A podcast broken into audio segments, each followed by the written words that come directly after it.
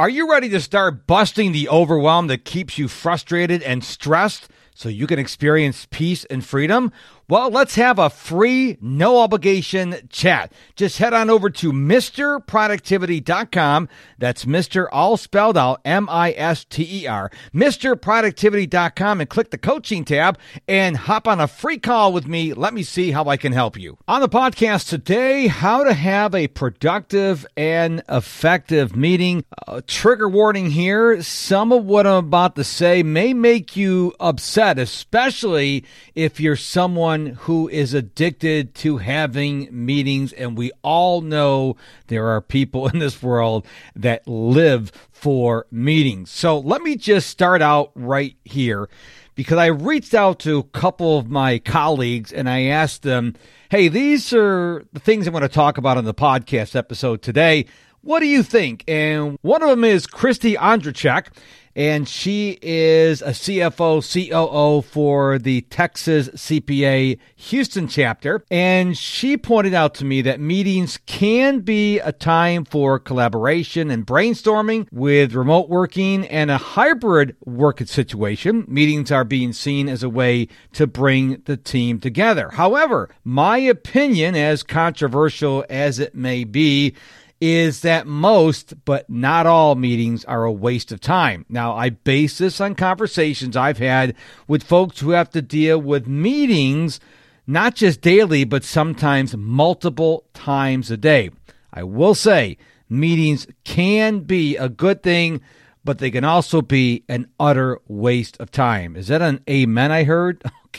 Thus, this episode. So, let me give you some tips on how to have a productive and effective meeting. Number one, before you create a meeting, I want you to ask yourself this question. If you're a meeting planner, if you're a leader, if you're in the C suite, whatever, including HR, by the way, can this issue be addressed via email? If the answer is yes, then create an email that is no longer than it needs to be and addresses the issue specifically and only that issue. This is not a time where you also talk about what you're going to do on the upcoming company party or vacation or anything else. You just address the issue. In the email, you also add if you have any questions, please reply to this email. Do not reply all. We've all been on those email exchanges where maybe the HR department sends an email out and they forget to blind copy everyone and people have questions and they reply all. Don't reply all. Now, if the answer is no to the question, can this issue be addressed via email? Then you're going to begin the process of creating a meeting.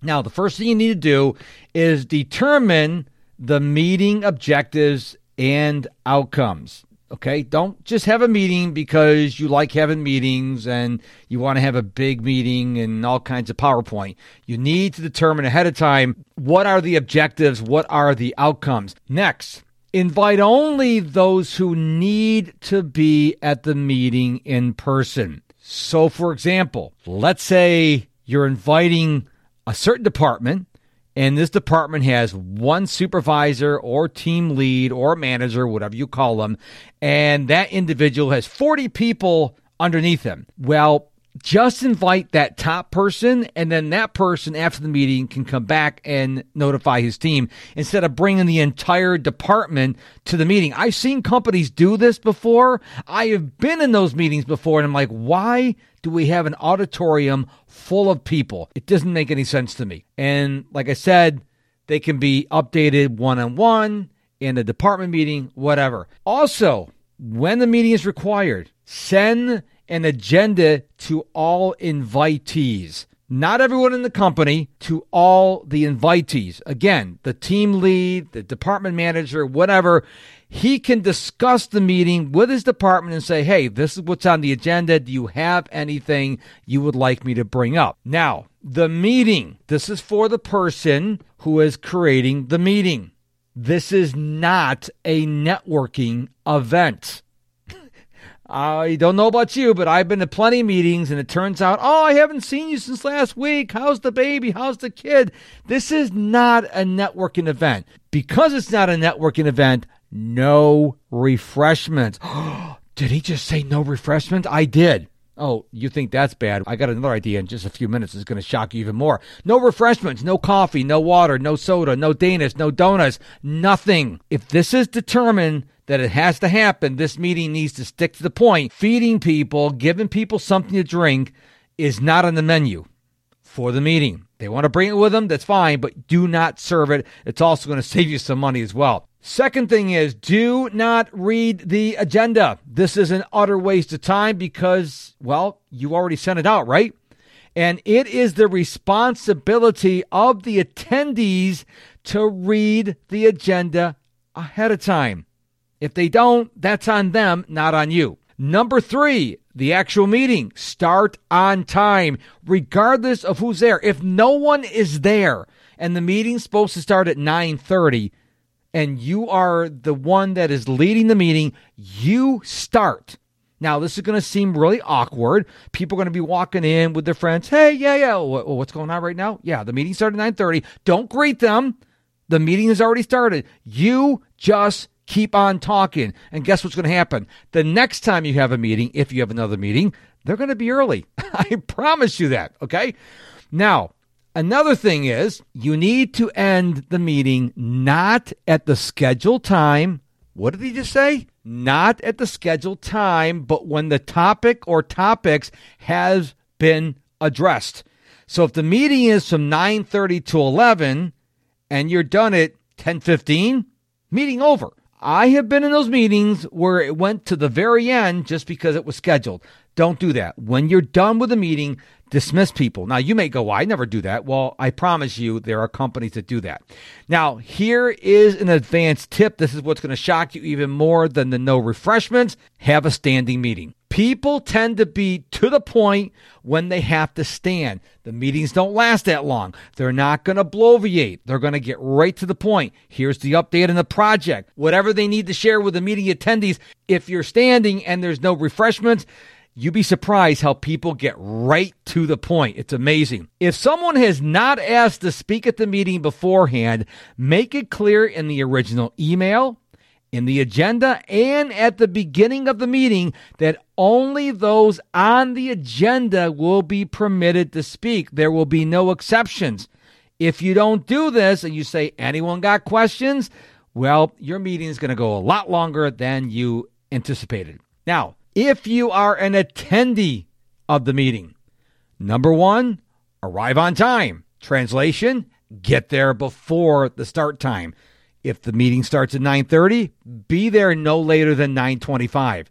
Number 2, read the agenda before you arrive. Maybe if you have a team and they're not going to go to the meeting like I alluded to earlier, then you need to tell them what's on the agenda and ask them is there anything they need you to bring up ideally so you can let the meeting planner know hey i would like to be on the agenda make sense number three take notes do not trust your brain it will fail you i promise you and number four like i already mentioned several times in the show today do not ask to speak if you've not been asked to be on the agenda most meeting planners are meticulous when it comes to the agenda. This is the outcomes we want. These are the results we want. Here's who's speaking. If you didn't raise your hand and say, hey, I would like to speak at this meeting, I have something to share, then do not ask to speak when you're at the meeting. You had plenty of time. You've already got the original email and the agenda. Now, after the meeting,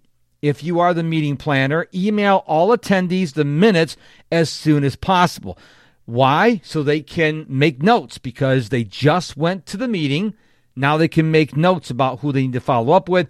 And the minutes should include any duties assigned and the deadline for each. So if you gave Bobby a project and you say, I want it done three weeks from this Friday, that should be in the follow up email with the minutes. If Bobby needs to get with Susie, make sure all the information is very clearly spelled out. Again, this minutes email should contain just the minutes and necessary information. You don't want to, again, put anything that does not apply to the meeting.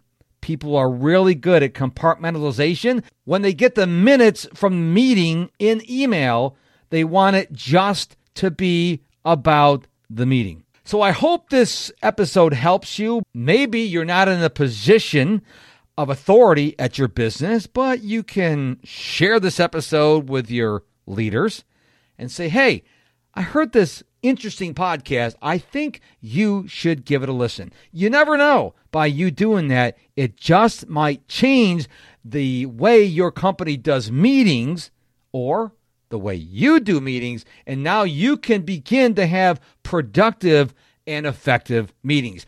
I would love to know what you thought about this topic. The easiest way to do that is go to my website. There is a redirect, so you don't have to figure out how to spell Mark Struczewski. Go to MrProductivity.com. Mr. is all spelled out M I S T E R, MrProductivity.com. Click the contact tab and send me a message. Whether you agree with me or not, I would love to hear from you. MrProductivity.com. Click the contact tab and send me a message. Thank you so much for listening to this episode of the Mark Struczewski podcast. I really appreciate your time and attention. Before you go, I'd like to ask you for a favor. If you have not subscribed to this podcast in your podcast player of choice, would you do that right now? This way, every time a new episode comes out, you will be informed. Second thing is, while you are subscribing, please consider leading a rating and a review. This helps the podcast get discovered. And the third thing, I know I'm asking a lot of you. The third thing is if you know of someone who can use this episode right now, why don't you just share it with them? Every podcast player that I'm aware of makes it really easy to share an episode. So if you're thinking of a family, a colleague, a neighbor, a friend who needs to hear this episode, go ahead and hit that share button and send this podcast to them right away so I can help them like I helped you. Thank you so much for listening, and we'll be back real soon with a brand new episode.